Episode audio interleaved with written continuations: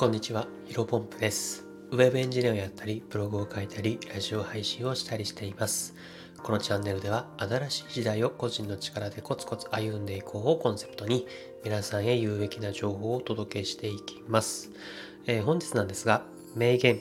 人は1年でできることを過大評価しすぎ、10年でできることを過小評価しすぎる。えーまあ、こういったテーマでお話をしていきたいと思います。えー早速本題に入っていきたいと思いますが、まあ、タイトルの文言に関しては、アメリカの名コーチであるアンソニー・ロビンスさん。まあ、こういった方の名言になっています。で、まあ、タイトルにも今お伝えしましたけど、もっと正確にお伝えをするとですね、えーこういった言葉を残されています。えそれ何かというと、え自分、時間を自分のものにしてしまえば、多くの人が1年でできることを過大評価していること、そして10年でできることを過小評価していることがわかるだろうと。これがですね、正式な言葉らしいです。いかがですかね？なんかぐっと刺されませんか？えー恥ずかしい話ながらですね、まあ私はね、この言葉にね、ものすごく当てはまってしまっていた。うん、まさにね、1年できることを過大評価してしまっていて、10年でできることを過小評価してしまっていたなというふうに感じています。まあ、それこそね、1年前の僕はですね、具体的な例で言うと、うんまあ、ブログとプログラミングに興味を持ってね、行動を開始、えーした、したんですけども、その時の、その当時の僕はね、まあ1年あったらね、うん、大金持ちになれるだろうと 本気で 思ってたんですね。まあ蓋を開けてみたらね、もちろんなんだろうな、行動してかなり結果も出てきたなと思っているんですが、うん、まあ誰もが思う、なんだろう、大金持ちにはなってないですね。はい。まあそんなね、1年の努力でね、大金持ちになったら誰も苦労しないですよね。うん。ただ逆にね、10年だと、うん、やっぱり僕らは過小評価してしまいがちだと思います。うん、おそらく多くの人が、えー10年後の未来を考えたときに、うん、まあどうしても今の生活の延長線上にしかないことが、ん？延長線上にしかない、えーそういった想像しかできない人が多いんじゃないかなというふうに思います。ん、まあね、僕もね、やっぱ2、3年前の時はそう感じていました。この言葉を知る前ですね。やっぱり今の会社、2、3, 万2 3年前に勤めていた会社に、まあ、ずっといて、まあ、10年後も、まあ、役職はもしかしたらね、上がってるかもしれないですけど、まあ、先輩社員の年収は、まあ、直接聞いてるわけじゃないですか。大体生活の感じとか、聞いてる話だと想像ができて、まあ、これぐらいの年収で、うん、まあ、ただね、結婚とかそういったところに関しては未知数だったんで、まあ、結婚だけがなんだろうな、楽しみだな、という感じでですね、そういった感覚にいたんですね。まあでもね、実際のところ、うーんと、まあ自分の10年間、これまでの直近の10年を振り返ってみると、まあ今26歳なので16歳かな、10年前が。で、高校2年生ですね。まあそこから大学進学して、いろんな人に出会って、まあ社会人で不動産の営業マンに新卒で入って、まあ上、まあウェブエンジニアとして働いている。まあこれはね、やっぱ10年前のね、僕には一切予想できなかったと、え感じています。そして今でもね、つながりがある、今でも、え頻繁に会ってる人っていうのは、やっぱり直近10年で出会っている人が多分95%ぐらいなのかな。うん、この直近10年で出会ってる人っていうのが、ま、ほとんどなので、まあだからきっとね、この先の10年間も、うん、できること、やれること、まあたくさんの出会い、これはね、本当に無数にあるんじゃないかなって思っています。まあでもやっぱりね、僕らはなぜか、一人は1年できることを過大評価しすぎちゃって、うん、まあそして10年できることを過小評価しすぎてる。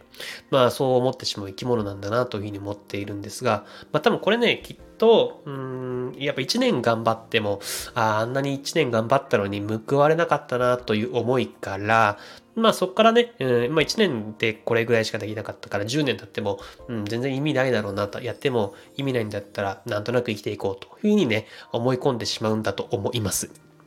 で、この言葉はね、1年と10年、この対比の話ですけど、まあ、きっと1年と1ヶ月とか、1ヶ月と1日、うん、こういったこともね、きっと同じことが言えるんだと思います。例えば、ダイエットを決意して、1日だけちょっととね、あの、食べる量を減らしたり、運動したりしてと、えーします。で、それで 200g だけ痩せましたと。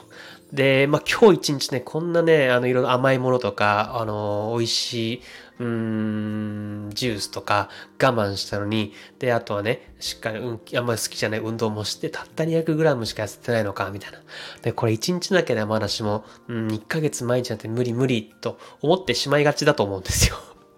うん、やっぱりね、短期間で見返りを求めすぎるのは良くないですよね。まあ、やっぱここで一番大事なのは、まあ、僕も毎日、あの、コツコツ頑張っております。あの、積み上げていこう思って言ってますけども、うん、一歩一歩、えー、しっかりしっかり一歩一歩ね、えー、前に進んでいくことが、これがやっぱ大事なんだなというふうに思ってます。まあ、フルマラソンだってね、うん、2時間で走るのは一部の限られた人しか無理ですけど、まあ、仮にフルマラソンで42.195キロ、制限時間なかったら結構いけそうじゃないですか。うん、42.195キロ一歩一歩歩けて、歩いていけば OK なんで。まあ、そういうのが、なんか6時間とか7時間とかでもなくて、まあ、1日24時間 ,24 時間かけてもいいし、例えばそこ30日で42.195キロ、フルマラソン走ってくださいという感じだったら、うん、なんだろう、1日あたり1.5キロもないぐらいですね、の距離を毎日歩いていけばいいだけなんで、まあ、そう考えるとやっぱいけそうですよね。うん、やっぱこれやっぱ短期的に、さっき言った2時間で走ろうと、えー、3時間で走ろうというふうに思うとね、やっぱりめちゃめちゃきついついんですけど、まあ、どんなに時間かかってもいいから、最終的な、えー、自分が思っている目的地、ここに向かっていけるんだったら、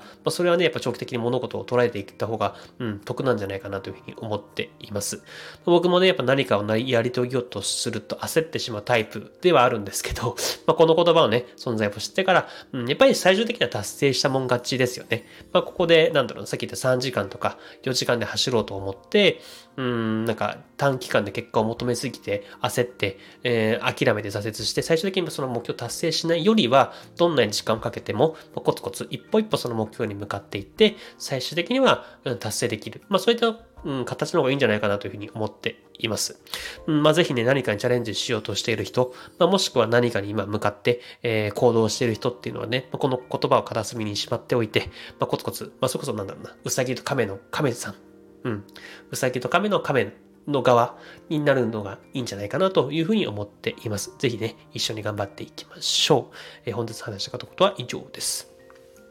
ちょっと雑談でですね、あ、これね、自分でも驚いた話が一個あるんですけど、えっ、ー、とね、火曜日と水曜日に、あの、朝からね、フルタイムで出社をしたんですけど、これまあ1ヶ月以上ぶりにね、フルタイム、あのー、したんですけど、なんかね、関節がめちゃめちゃ痛いんですよね。あの、右足の膝の裏と、右の、あのー、鎖骨首の下の鎖骨がね、痛いんですよね。こ筋肉痛ではないんですよ。で、普段ね、運動不足にならないように、あの、歩いたりとか、えー、週2で30分間ジョギングをしているので、まあ大丈夫かなとは思ってたんですけど、うーん、なんでだろうかなって、なんかすごい痛いんですよね。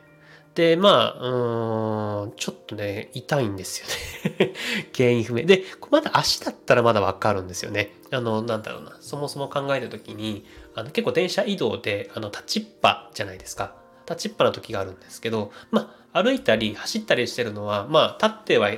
人間として立ってはいるけども、まあ、動いてるからこそ、まあ、そこまでなんだろうな。あのー、うんだ、あ、すみません。説明があれでしたね。立ってる筋肉と多分その走ってるとか歩いてる筋肉、使ってる関節っていうのが多分違うので、まあ、なんだろう、何もしないでずっとツンとあの、突っ立ってる状態はやっぱりなかったんで、うん、そう考えると足の裏、膝の裏がなんか関節が痛むっていうのが、まあなんとなくわかるんですけど、なんで鎖骨っていう感じなんですよね。うん、ちょっとこれね、あの、まあ安静にするしかないかなというふうに思っているので、まああのここはね、ちょっとしっかりと、あのうん、安静にして治るのを待ちたいなというふうに思っております。はい、どうでもいい話でございました。で本日もね、新しい時代をこっちの力でコツコツ歩んでいきましょう。お疲れ様です。